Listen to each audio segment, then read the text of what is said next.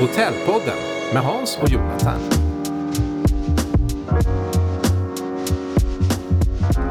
Hans, idag ska vi prata konst. Jajamän, det har jag sett fram emot länge. Vet du, när man kommer hem till mig och min familj, Yeah. vet du vad det första man ser då när man kommer in i huset? Förhoppningsvis är det ju dig eller din fru då, men Det var ett väldigt bra svar. Ja. Nej, du får en chans till. ja, en stor tavla av, eh, så din eh, son har ritat kanske? Alltså du är ju nära, man ser att vi har barn. Ja. Nämligen att allting ligger huller om buller, att väggarna ser ut som hej kom och hjälp, att det är liksom barnfamilj precis överallt. Mm. Jag blir lika ledsen varje gång och tänker åh jag skulle vilja ha det så här liksom hotellsnyggt och Mm. att man hänger någonting och så får det hänga kvar där utan att det sitter en pannkaka på det. Och liksom Ja. Men så är det inte hemma hos mig just nu. Hur är det hemma hos dig? Nej, hos mig är det, jag har faktiskt ganska mycket konst hemma. Jag tycker om det. Jag kan inte så mycket om det, men jag tycker om att gå in i en hotellobby, ett hotellrum eller en, en annan miljö i eh, hotellvärlden där konst uttrycker någonting. Och det är ju därför som vi har vår gäst här idag som är en expert på konst och hospitality. Vår gäst har levt sitt liv i takt med konsten. Hon är visualist med ett öga för de bildmässiga detaljerna. Hon är grundare till Art Concept i London och härifrån stylar hon hotell, interiörer och residens. Vår gäst är konstkonnässör. Välkommen Ann-Charlotte Gärdne! Hej, tack för att jag får vara här. Ehm, ja, Ann-Charlotte Gärdne heter jag och ehm, jag har eh, cirka 30 år i hospitality, mer café restaurang, eh, även som där jag ägde restauranger och kaféer och eh, alltid varit väldigt intresserad av konst. Jag bodde mina första 50 år i Göteborg men flyttade sedan till London för att, a change of life. Men hur hänger det där ihop? Jag, vill, jag startar restaurang, café och jag är intresserad av konst. Sätt ihop det för mig. Ehm, ja, jag gillar och jag arbetar med det som jag är intresserad av. Så jag har alltid varit intresserad av konst. Från fotokonst till abstrakt, till popart, pop art, till eh, konstmöbler. Jag är väldigt intresserad av inredning och design också. Så att det är på något sätt, eh, när jag började väldigt ung då så ja, hade jag alltid konst på mina väggar det, på de ställena. Och konst förmedlar ju också en personlighet, ditt brand. Eh, så att jag använde alltid konst när jag gjorde ställen, även när jag jobbade med konceptutveckling inom branschen. Så att konst tycker jag är väldigt viktigt för att förmedla en känsla och en upplevelse. Jag känner ju till eh, den här kaféer och restauranger som du har haft här i Göteborg då bland annat och då eh, var de ju inte bara kända för sin goda mat utan också att de var väldigt vackra. Du jobbade ju verkligen med konst eh, redan på den tiden. Mm. Jag jobbade mycket med att ta in konstnärer som fick hänga Eh, gratis då som ett galleri. Och, eh, det ändrade ju miljön hela tiden. Det var alltid något intressant för gästerna att titta på. Och det är ju många hotell som jobbar så också. Att du, kan, eh, du bjuder in konstnärer att hänga några månader för att ändra och skapa lite intressant i en lobby eller restaurang eller sådana saker. Sen när det gäller hotellrum så är det ju oftast någonting annat. Då kanske man inte byter lika ofta. Men när vi flyttade till London så ville jag arbeta med det som jag tycker är roligast. Så att då fortsatte jag och eh, studera lite konst eh, och eh, springa på gallerier och träffa människor och, och sådär. Och London är ju en fantastisk stad för det. Och när man flyttar och ändrar livet efter 50 år så är det som att starta om igen. Och då kan man ju fokusera på det som man bara tycker är roligt. Och efter att ha drivit restauranger och ägt restauranger i så många år så vill jag inte så vill jag vara lite friare i mitt arbete. Och konst är väldigt fritt att kunna arbeta med. Jag kan jobba över hela världen, vi jobbar över hela världen. Eh, så det ger en frihet. Men vad går det jobbet ut på? Alltså när du säger att du jobbar över hela världen, Mm. beskriv. Eh, vi kan då hjälpa hotell och restaurang att eh, med designers, arkitekter ta fram konst som passar deras eh, brand, eh, deras eh, design. Eh, vi hjälper kontor. Just nu håller vi på med ett stort kontor i London som bara vill ha kända pop art artister, eh, konstnärer. Så då hittar vi dem. Så vi söker upp den konsten som passar i projektet, så kan man säga. Vi har en, eh, en eh, bas av konstnärer som vi jobbar med, men sen en bas med gallerier worldwide. Så att eh, vi söker och hittar det som kunden känner att de passar in i deras projekt. Det måste vara väldigt spännande för dig nu då när du får jobba med konst, för nu är det din eh, främsta del mm. i det hela. Men att kunna kombinera det med hotell. Hotell består ju av restauranger och hospitality-biten. Så att, ja. Eh. ja. det är väldigt spännande. Mm. Och jag tycker att konst är pricken över vit. Om det är residential, eller ett kontor, eller hotell eller restaurang så är det liksom den sista personlighetstouchen du gör på någonting. Eh, eller för ett ställe för att förmedla brandet. Eh, så konst kan du använda väldigt mycket för att förmedla, förmedla en känsla såklart. Eh, det kan vara att det matchar inredningen. Det kan vara att det bara ska vara vackert. Eller så ska det verkligen tala till dig. Och um, det är väldigt kul med konst som verkligen talar till dig. För alla ser någonting speciellt i konst. Om vi pratar konst, eh, tavlor, eh, skulpturer, sådana saker. Sen är vi väldigt intresserade av interior design. Så jag tycker att det är väldigt kul med möbelkonst också. Och det är ju eh, eh, någonting som man kan göra på bara små unika ställen i, på ett ställe. Du jobbar ju med inredning också. Det är ju en del i, i eh, hela ditt koncept som mm. ni erbjuder. Mm. Um, men du brinner ju mest för konst då. Mm. Är, det, är det viktigt för dig att konsten harmoniserar med den övriga inredningen? Vad, när du tänker konst, när du går in, du får ett uppdrag. Uh, du jobbar nu med ett hotell i London, mm, 80 ja. rum. Ja. Uh, kan du ta oss igenom processen från det att du fick det uppdraget och du bestämde dig för att ta det uppdraget? För jag vet, du tar inte alla uppdrag du får inte. Mm, nej, vi försöker. vi försöker nog ta de flesta uppdrag vi får. Ehm, ja, hur går processen till? Vi träffar såklart kunden, arkitekter, inredare, i det här fallet om vi inte är själva inredare. Och eh, försöker förstå vad de vill förmedla med sitt koncept. Ehm, det här är ett butik, eller ett mindre hotell på 80 rum. Det är väldigt in, eh, vad ska vi säga, designat. Så då försöker vi ju se, vill de ha någonting som bara ska matcha designen eller vill de att det ska sticka ut ordentligt? Oftast har ju designen och arkitekten en bild av att och den här känslan vill vi förmedla med vårt hotellrum då, eller med vår lobby. Så att vi jobbar ju med ett team för att få fram den känslan som, som kunden vill ha. Jag tycker inte alltid det behöver harmonisera men kanske ett hotellrum vill du ha det lite mer harmoniskt och inte för eh, utstickande men i en lobby tycker jag att man kan ha lite mer så att folk tänker till lite mer.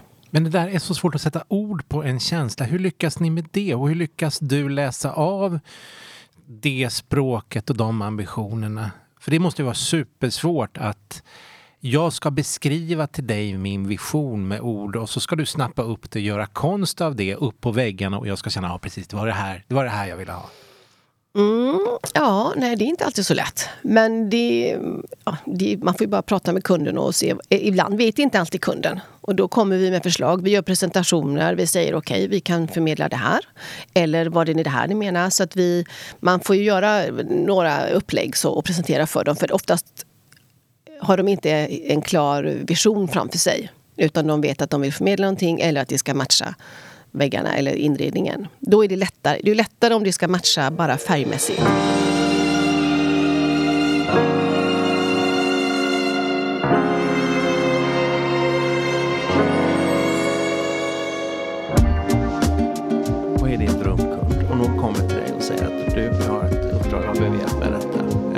Vill du att de ska veta vad de vill ha eller vill du ha lite fria händer där du får spelrum? Gärna fria händer. Ja.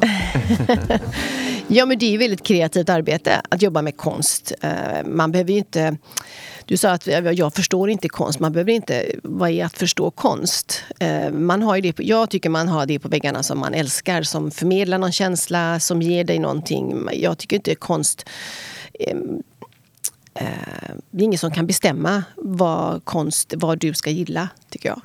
Det är det som är spännande med konst, att alla har ju sin olika uppfattning av eh, vilken känsla de vill känna av konsten. Konst är så viktigt i en miljö. Eh, jag känner att jag inte där just att veta, det är, en, det är en kunskap alltså. Det, det, är en vetenskap att veta vad, vad som eh, krävs, vad som är bra och inte bra konst. Men det är ju rätt som du säger Ann-Charlotte här att det är upp till betraktaren vad som är bra och inte är bra egentligen. Mm. Drömkund, har du någon mardrömskund? Har du någon så här, när du direkt kände att ah, det här blir en fail, det här blir dikeskörning? Residential, alltså privata hem är ju svårare än, än, än eh, kontor eller hotell eller restauranger. Så privatkunder är mycket svårare. Mardröm tycker jag inte, men... men... Ja, men berätta, ge oss en liten pralin. Vi gjorde ju det här huset i Caribbean last year. Eh, uh, ten bedroom house i um, Punta Cana. Eh, och det var faktiskt en mardrömskund. De, var, de, de ändrade sig, de var väldigt trevliga och snälla och rara men de visste ju inte eh, vad de ville. Eller ena veckan ville de det och nästa vecka ville de det. Då är det en mardrömskund. För då kommer man på prestation på prestation, man tar fram grejer och sen eh, så är det aldrig bra. Det är, men mardröm, det är svårt. Det är svårt. Det är svårt att läsa av folk också, för det tar tid. Och när du gör det privata hem så tar det tid att lära känna folk. Eh, vad de vill ha, eller vad de tror att de vill ha. Och där handlar det också såklart om priset. Ja, jag skulle alltså komma till det. Konst kan ju kosta väldigt mycket eller också så kan man naturligtvis använda sig av eh, andra medel som inte behöver kosta så mycket. Budgeten, spelar den stor roll? Budgeten, ja, budgeten spelar väldigt stor roll. Ingmar Bergman sa en gång att konst är det som är dyrt. Stämmer det? Ja, det beror på vad... Nej, han sa aldrig så. Jag ljög. Konst, ja, det vet jag. Sa Ingmar Bergman det? Nej, jag ljög. han på med film tror jag. Va? Ja. Eh, han var i sig, det är en konstart i och för sig. Ehm, men bra konst är dyrt. Så kan man ju säga. Vi håller faktiskt på med nu med ett väldigt kul uppdrag med ett stort amerikanskt bolag i London som bara vill ha pop art. Men, och det finns ju en uppsjö, men de vill bara ha original pop art. Det får inte vara liksom Prince, det ska vara lite kända och sådär. Och gärna commissioned, alltså det ska vara speciella mått eller någonting. De har hållit på med krypto så då vill de ändra och liksom, så att man förstår vad de gör i sitt brand. Men ändå ska det vara konst, inte reklam. Liksom. Så att, eh, det är ett väldigt kul uppdrag. Jag tycker det är väldigt kul med pop art. Även om jag kanske inte har så mycket sånt hemma så tycker jag att det är väldigt kul med pop art. Hur är det med bra konst över tid? Det som är bra konst idag, är det bättre eller sämre om fem och tio år? En bra konst idag är bra om fem, tio år också. Men såklart går det trender i konst. Eh, det gör det. Alltså, efter um,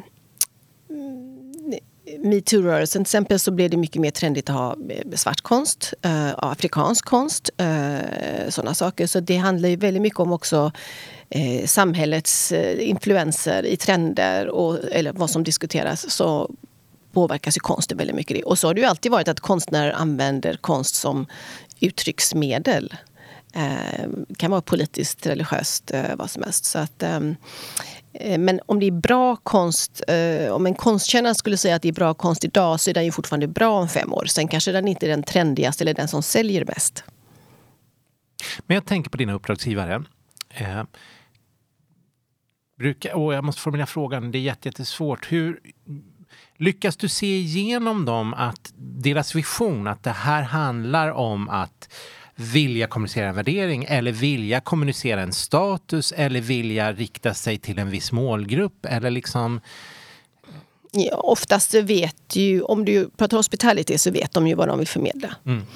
Eh, vi har jobbat med en restaurangkedja som heter Koya i London, eller de finns worldwide. Och de vill ju förmedla, det är sydamerikanskt, det är mycket färg, det är explosion. Maten är ju eh, peruansk, så att då vill de i sin konst förmedla den typ, alltså att det påverkar på något sätt. Gärna explosiv konst. Och då har vi sån roterande schema med konstnärer som vi hänger på deras olika ställen. Så att eh, absolut så måste vi ju eh, vi, inte se igenom. Förhoppningsvis vet de att, vad de vill förmedla. När just när det gäller hospitality så vet ju folk, då jobbar man ju med en känsla. Men jobbar man i hospitality-världen så vet man ju att man jobbar med upplevelse, en känsla. Eh, five senses. Hur är det när du kommer in på ett hotell? Kan du ibland känna det att åh gud, här skulle jag kunna göra underverk och förmedla och hjälpa dem att kommunicera en helt annan känsla? Absolut, det har vi pratat om Hans. Ja, det har vi pratat om. Ja. Eh, absolut, det tror jag eh, det kliar i fingrarna många gånger man går in på ställen. Ja. Och tänker alltså vad synd att de inte liksom, att de inte ser det, för alla ser inte det. Alltså jobbar du med inredning eller konst så måste du vara ändå rätt kreativ person för att kunna visualisera och se det och alla ser ju inte det. Det är ju därför det finns hotell som är man ska säga, vanliga businesshotell som inte satsar på det för de tror att det räcker med en säng och en stol och, och sådär. Och, och, det gör det ju, för det påverkar ju priset då. Men tänk vad mycket bättre det hade varit om de hade lagt lite energi. Och det behöver inte kosta så mycket för att kunna höja priset på ett hotellrum eller höja priset på upplevelsen eh, på en restaurang. Hur ofta får du så här bad taste-vibbar? Att du kommer in någonstans och så, oh. Um, nej, inte så ofta. Jag väljer att gå till ställen... det är riktigt. Du vet vad, London är ju en fantastisk stad. Alltså det, det, det finns ju såna fantastiska koncept och upplevelser. Men jag tycker Göteborg är väldigt duktig också. Jag tycker det finns väldigt mycket bra i Sverige. Jag tycker svenskar är jätteduktiga på eh, i hotell och restaurangbranschen. Det tycker jag. Så att, eh, inte, jag tycker inte det är så ofta jag får bad vibbar.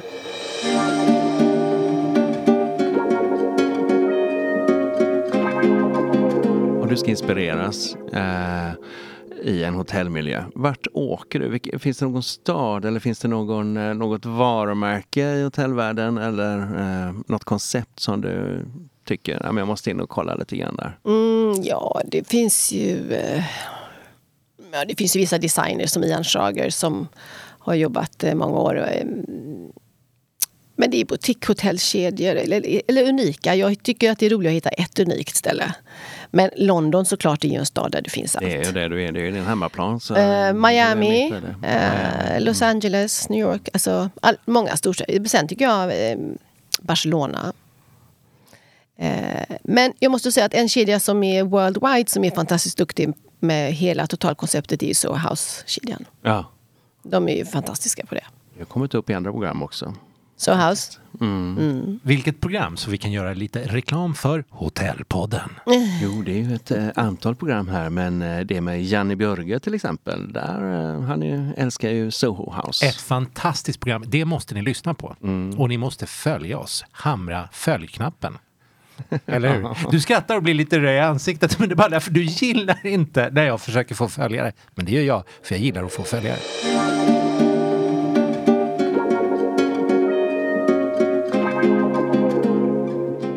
Att få följare. Vad är det som gör Soho House så speciellt så att du liksom går igång på deras eh, det är restauranger och eh, hotell. hotell. också? Mm. Ja, det är oerhört genomtänkt eh, koncept. Eh, de har ju en röd tråd med, egentligen från början, väldigt engelskt. Engelsk design är ju inte, generellt sett inte den eh, mest eh, innovativa design. Alltså de gillar ju mm, ja, blommigt fortfarande. Som italienarna vet man, italienarna och design och konst och alltihopa. Engelsmännen eh, har ju en mer basic, men de har fått ihop den eh, internationella känslan med basic, eh, väldigt trevlig engelskt, tycker jag. Sen så anpassar de sig var de är. Om de är i Tel Aviv eller de är i Miami så gör de ju lite mer efter de färgerna och där de är. Och har, köper ju fantastiska hus um, som de inreder. Så att de, de är duktiga på att twista det. Och sen för att vara så ett otroligt stort brand eh, så vet vi att kedjor generellt sett blir ju lite tråkigt efter ett tag. Men de har ju verkligen lyckats med att inte ha det tråkigt.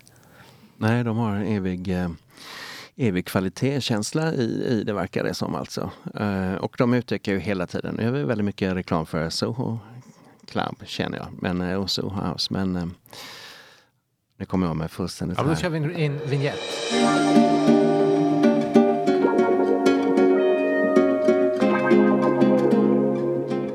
Ann-Charlotte, vi, vi pratar om att det är ju miljöer hela tiden i hotell. Och um, om du skulle se direkt här att det här skulle jag kunna ändra lite på. Jag vill förstärka en miljö, förstärka en restaurangupplevelse till exempel på ett hotell. Eh, är det något specifikt som du vill eh, pusha på? Är det konst, eh, konstverk på väggarna eller kan man lägga in en fin staty eller vad, hur ser du?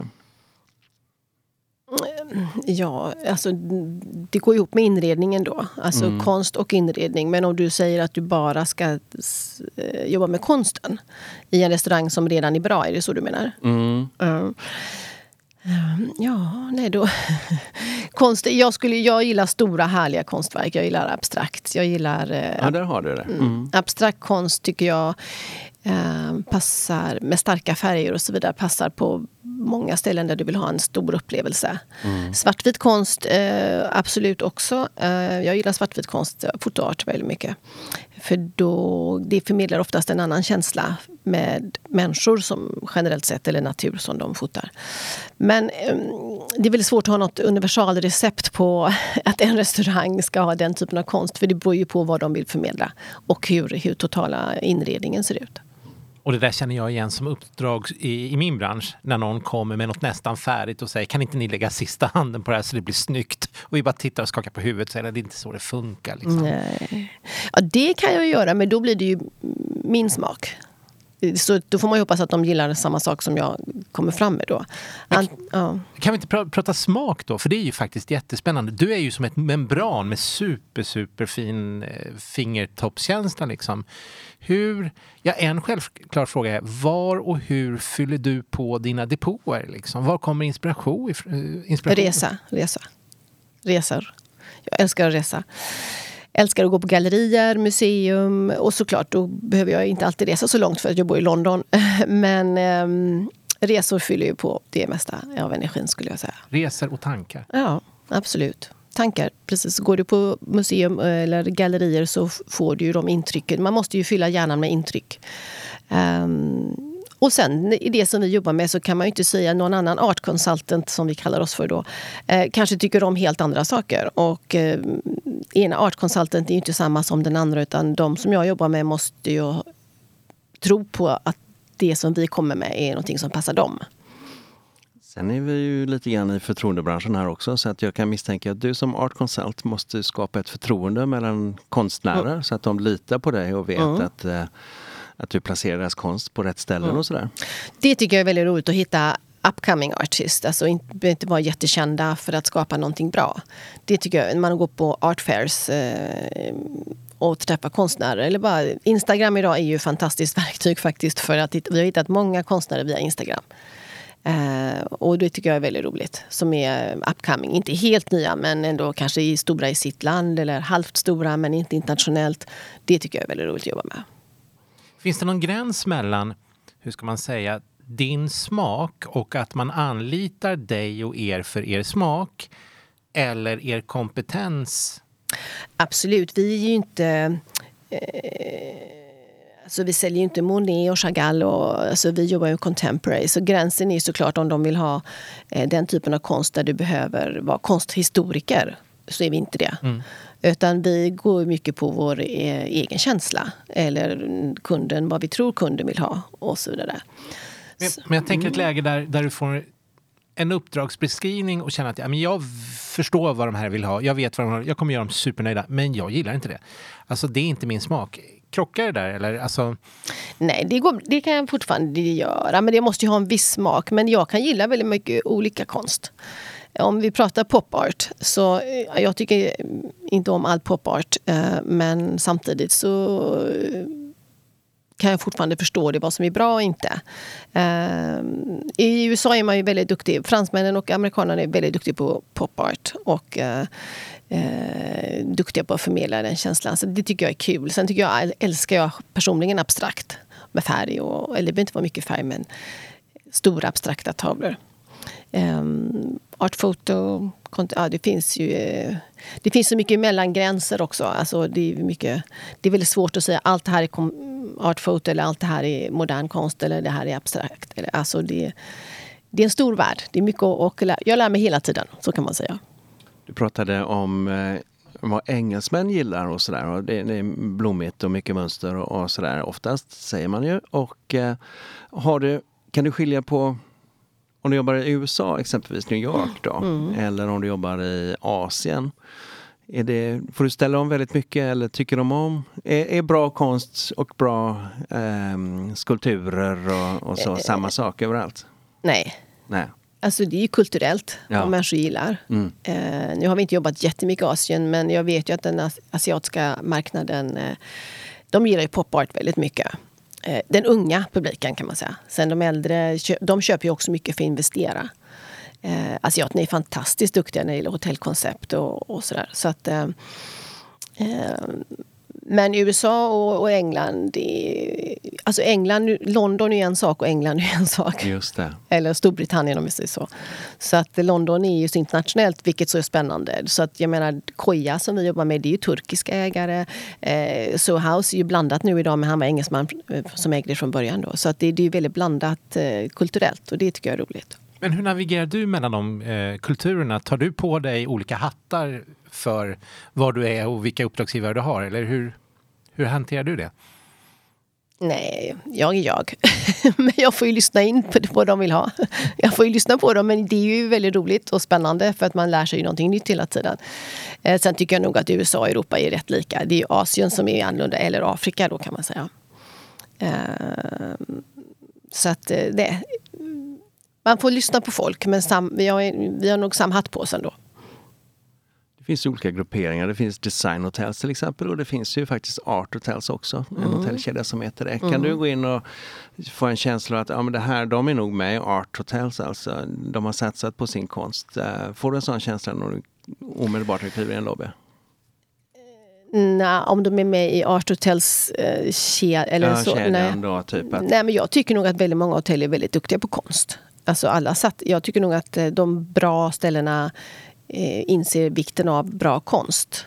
Så det kan jag faktiskt inte säga. För du kan ha eh, Four Seasons eller du har det eller du har det. Alltså alla har bra konst generellt sett. Går det att sätta ord på vad som är att vara duktig på bra konst? Alltså, för vi har många hotellerare, vi har många direktörer som lyssnar på detta och som vill bli inspirerande och få, en, få en, eh, ett tips. Förlåt, vad var frågan? Ja, frågan är, frågan är, vad är att vara vad är, vad är att vara bra på konst, att vara duktig på konst? Som, som, vad utmärker det? Går det att sätta ord på det? Eh, med den typen av art consultant som vi är, för att du kan ju vara konstkännare och jobba på museum, det är ju någonting helt annat. Så att jag skulle säga att eh, med Art Concepts London, som vi heter då, så är det ju att eh, vi även jobbar med interior design så vi har öga för vad som passar in eh, i helheten. Det gäller ju att skapa en helhet även om den helheten ska vara eh, explosiv eller den pratar till dig eller den är bara skönt med färger och form för ett hotellrum så, så eh, måste det ju hänga ihop med konceptet och vad man vill förmedla. Så att eh, det är väl mer att förstå att den konsten skulle passa i det konceptet. Och det är ju mycket färg och form såklart också.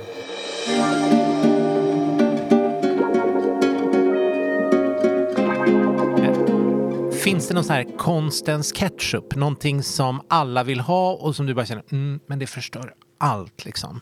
För jag, jag, jag, kan ju tänka mig att man i vilka matsammanhang som helst har liksom man känner nyans när man har jobbat på dem och så kommer kunden och vill ha ketchup. Och så liksom allt borta, allt förstört. Nej, det, det, det kan jag inte säga faktiskt. Um, att det finns någonting sånt som alla vill ha. För, för att alla hotellbrands, är eller det, det är så mycket olika personligheter i hotellbrandsen om vi ska prata just hotell då, eller restaurang. Restaurang blir ännu mer nischat. Så det, jag, jag kan inte säga att det finns någon konst som alla vill ha. Det kan vara att det finns abstrakt, väldigt opersonlig konst som är billigt. Så att, eh, då förstör det ju.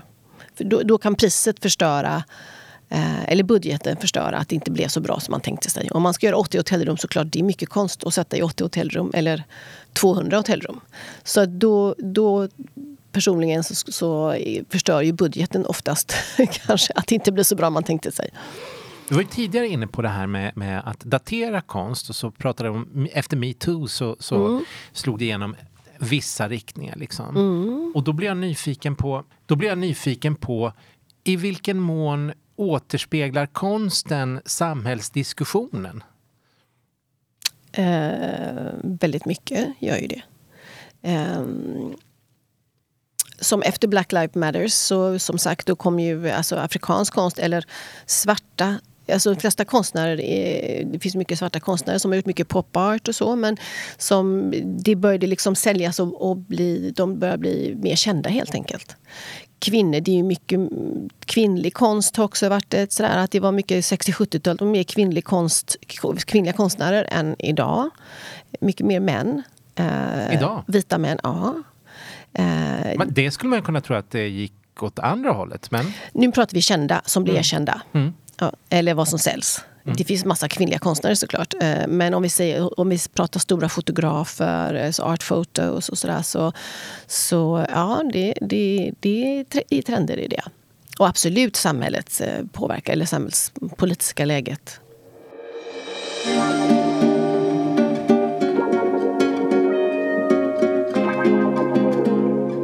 Ann-Charlotte, om vi tittar lite grann var vi är nu och in i framtiden så är ju eh, digital konst på tapeten och har varit det ett par år med kryptokonst och NFTs och sådär. Hur ser du på det? Är det någonting som, eh, som ni jobbar med och tittar på och får efterfrågan? Eh, vi tittar på det. Vi, vi har många av våra konstnärer som försöker att eh, hänga på det tåget så att säga. Eh, det passade inte all konst att göra eh, NFTs av. Vad är NFT? Alltså det är konst som, som eh, rör sig. Det är som en bild som, som spelar eh, blockchain-konst. Man, man köper en del också. Du kan köpa, du köper en, eh, en tv och så har du konsten i där. Eh, eller så köper du... Eh, det finns ju stora konstnärer som gör det som jobbar eh, och gör på väggar och installationer. Det är mycket installationskonst. Men asiater, vi pratar om asiater, de älskar att köpa del av någon konst. Ungdomar, yngre generationen. Jag måste säga att jag är inte expert på den biten.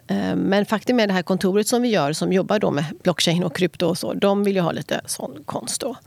För hittills har vi pratat om vad jag förstår ganska mycket olja på duk, eller? Nej, Nej. inte Nej. acrylic. On, ja, äh, abstrakt är ofta det, ja. Mm. Men art photo är ju någonting annat. Äh, och pop art är ju, ja det kan vara mixed media. Såklart använder de acrylic oil, men ähm, det är väldigt... Pop art är ofta mixed media. Men, men det är i alla fall så att till skillnad från krypto NFT så, så ser man att det här är ett original. Mm, ja, ja. Precis. Fast du har original inom NFTs också. Det finns bara en som du kan köpa in dig på. Ja, just det. Just det. det är det som är grejen ja. med det hela. Liksom. Ja, ja, precis. Blockchain-baserat som man säger. Mm. Så att, eh, vad tror jag om det? Jag vet faktiskt inte. Det finns några fantastiska eh, datakillar som blir konstnärer såklart, för du måste ju vara väldigt duktig på... Det är ju datakonst. Eh, på det. vi har en tjej som jobbar med LA som gör jättevackert med färger som rör sig och det rinner och sådär jättevackert. Eh, och hon är också jätteduktig på det. Så jag tror att det blir lite generationsgrej också. Eh, det är som AI. Det finns ju AI-konst nu. Det var faktiskt min nästa fråga. Att, mm. att, att, kommer det att påverka konstbegreppet? Ja. Absolut. På vilket sätt? Speciellt om vi pratar mixed media. Inte om du är abstrakt och jobbar med olja och sådär. Ehm, men ehm, ja, alltså ja, mixed media, det som, som du sitter och gör i datorn. För det är ju många konstnärer som jobbar och gör i datorn och så trycker de ut det. Eller gör, eh, du vet, sådär. Ehm, det kommer påverka jättemycket. Och det är, det, det är väldigt... Ja, AI är en väldigt stor fråga.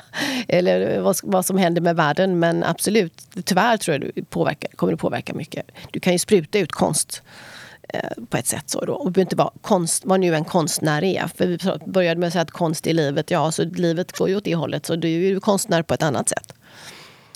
Vi går hänga fast vid konstnären just där. Du, eh, om du får ett uppdrag och du ser, du letar lite grann runt och du hittar inte just den konsten som du tycker skulle passa in. Kan du beställa ett konstverk av en konstnär? Kan du... Ja, ja, alla vi gör commissioned.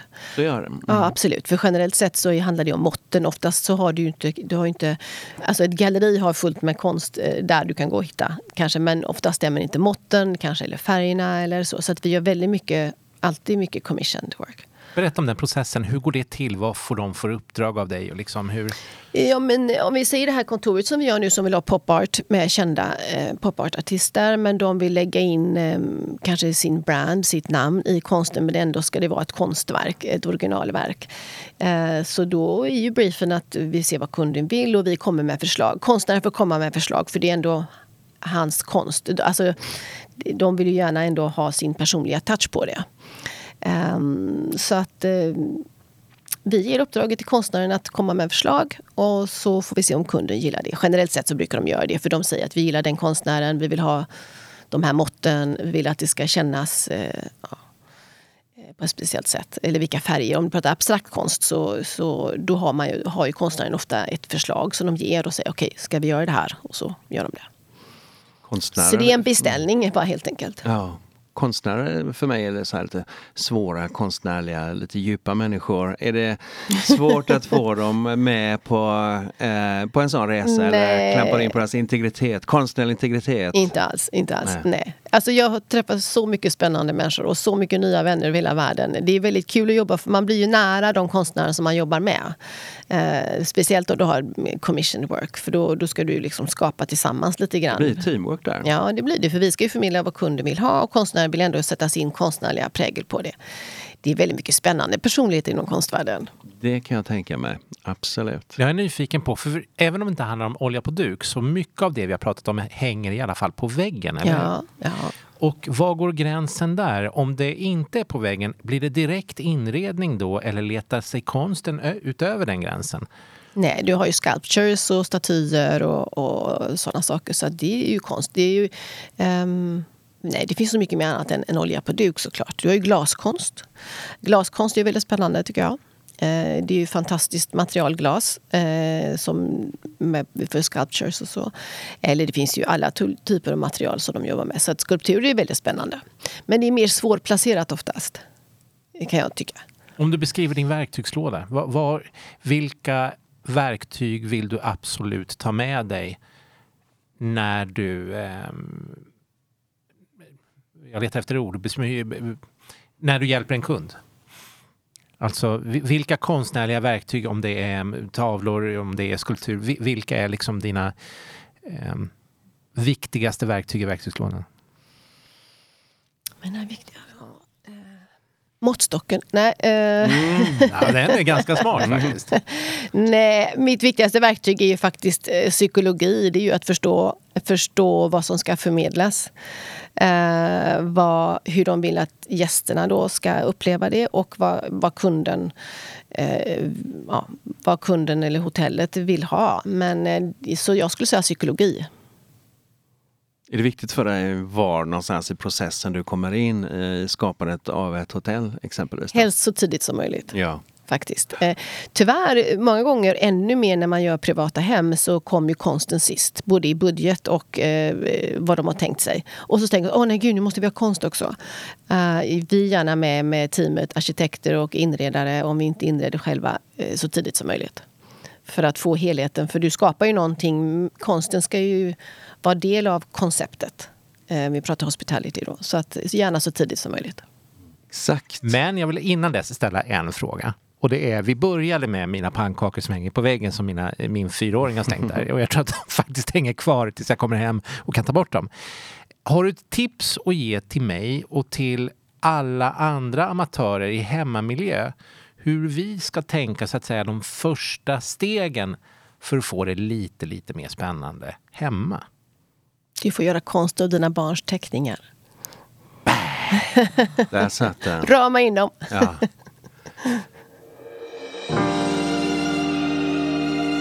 Våra hotellminnen. Våra hotellminnen.